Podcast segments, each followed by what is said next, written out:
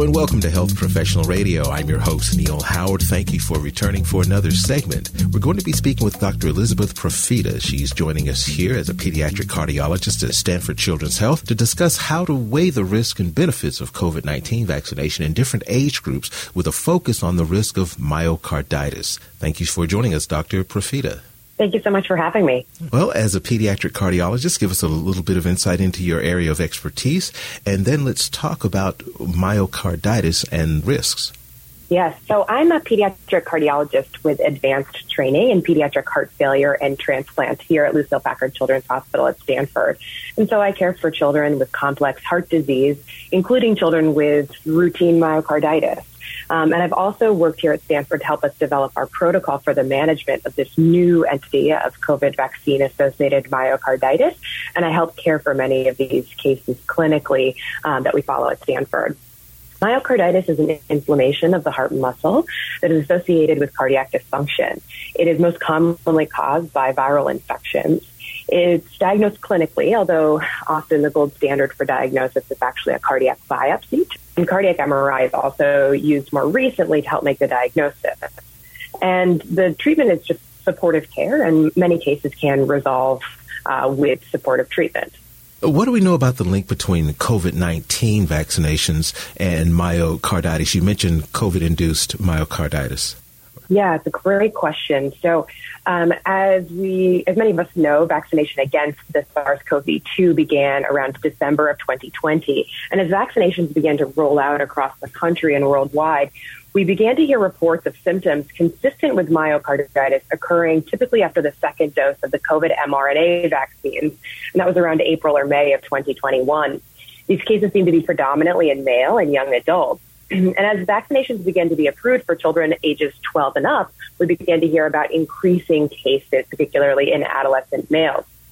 In June of 2021, a report was published in the Journal of Pediatrics that detailed seven cases of previously healthy adolescent males who presented with acute chest pain after receiving the second dose of the Pfizer COVID vaccine. Mm-hmm. All of these cases uh, were very similar. All of the patients had elevated troponins, and their cardiac MRIs was consistent with a diagnosis of myocarditis. The symptoms resolved quickly in all cases with the supportive therapy. Across the country, we all began talking about these cases as they began to pop up at centers across the country. Um, and this seemed to be a new entity, and we were trying to determine if this was indeed linked to the COVID vaccine. Um, and so by July 2021, the CDC reported a likely association between the SARS-CoV-2 mRNA vaccines, that's the Pfizer and the Moderna vaccine, with myocarditis and pericarditis.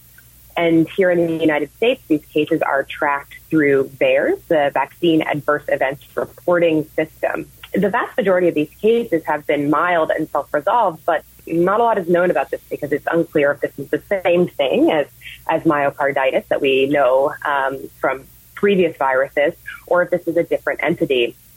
Uh, a recent study that was just uh, published this month in JAMA by Oster and colleagues outlines the findings of the VAERS monitoring here in the United States. And they found 1,991 reports of myocarditis out of 192 million vaccinated uh, people here in the United States. The mean median age, excuse me, was uh, 21 years, with 82% of the cases being male. And the symptoms typically occurred about two days after vaccination and most commonly after the second dose of the vaccine. And the rates of myocarditis exceeded the expected rates of myocarditis based upon historical data. And so that allowed um, them to think of a potential linkage between these two entities. And the rates of vaccine associated myocarditis appear to be highest in adolescent males after the second dose. Um, the incidences are hard to tell for sure. There's some other recent studies um, out of Israel published in the New England Journal of Medicine in December um, that tried to estimate uh, the overall incidence. It's estimated at about one to two cases per 100,000 vaccinated, but can increase up to about 10 to even 15 cases per 100 per 100,000, excuse me, in adolescent and young adult males.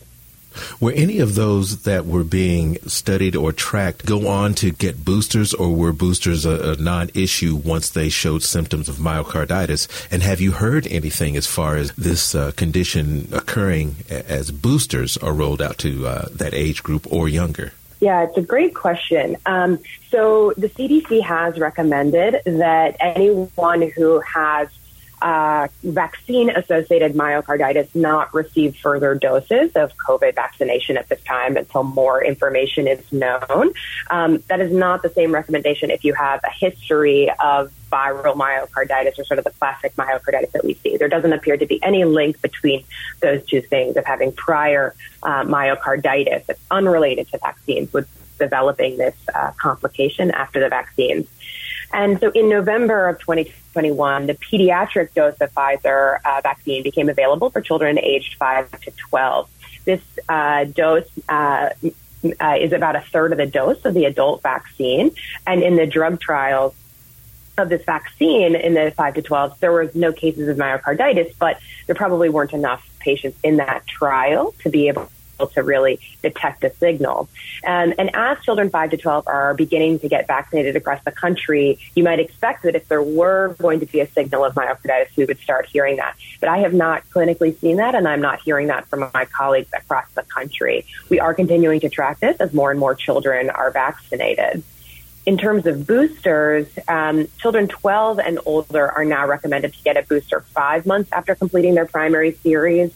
Many um, over 12 started to get vaccinated probably in the summer. So we're probably still starting to see those waves of vaccination. Um, but again, I'm not actually seeing that clinically or hearing reports of that across the country. That data is still evolving. How do you weigh the risk uh, against the benefits of the vaccine and the risk of this condition, albeit often short lived and mild as far as symptoms? I do think that the benefits of COVID vaccination still outweigh the risk of this rare complication. Um, while we are talking about this complication that sounds quite scary, and I'm talking about elevated cardiac biomarkers and abnormal cardiac MRIs. As someone who follows these patients clinically, the vast majority have had their symptoms completely resolved very shortly after developing with just supportive care like ibuprofen and rest. Um, we've been tracking their cardiac MRIs, and many have normalized by three months after their initial um, episode of vaccine associated myocarditis. So we believe that this is a limited condition that doesn't seem to cause long term damage for patients. Um, and the benefits of vaccination we know are still huge. So, uh, vaccination helps children return to school, helps us move forward in the pandemic, limits the spread of the virus in the community. Um, and I think overall it is quite safe. Um, I know these are difficult uh, decisions to weigh as a parent. I'm a parent of two young boys myself, and um, I think the thing for people to know is that the CDC and the FDA are looking at this constantly and reviewing all of the data and continuing uh, to follow this and change your recommendations. And I think at this point, we all still strongly recommend vaccination being National Heart Month, how is Stanford Children's Health uh, involved, or, or, or yourself? Um, well, uh, it's the American uh, Heart Association continues to recommend uh, ongoing awareness of the importance of cardiovascular health. Um, and we wanted to bring focus to the concerns that many people have had around the vaccine associated myocarditis and the effects that the vaccine may have on its heart and help reassure patients and families uh, that the vaccines are safe and uh, we have been tracking these cases and we anticipate this to not be an ongoing issue for anyone who has this rare complication. Dr. Profita, thank you so much for joining us here on Health Professional Radio. It's been a pleasure speaking with you and appreciate this information. Thank you so much. You've been listening to Health Professional Radio. I'm your host, Neil Howard, in conversation with Dr. Elizabeth Profita. Audio copies of this program are available at hpr.fm and healthprofessionalradio.com.au. You can also subscribe to the podcast on iTunes. Listen in, download it, SoundCloud, and be sure and subscribe to our YouTube channel at youtube.com, Health Professional Radio.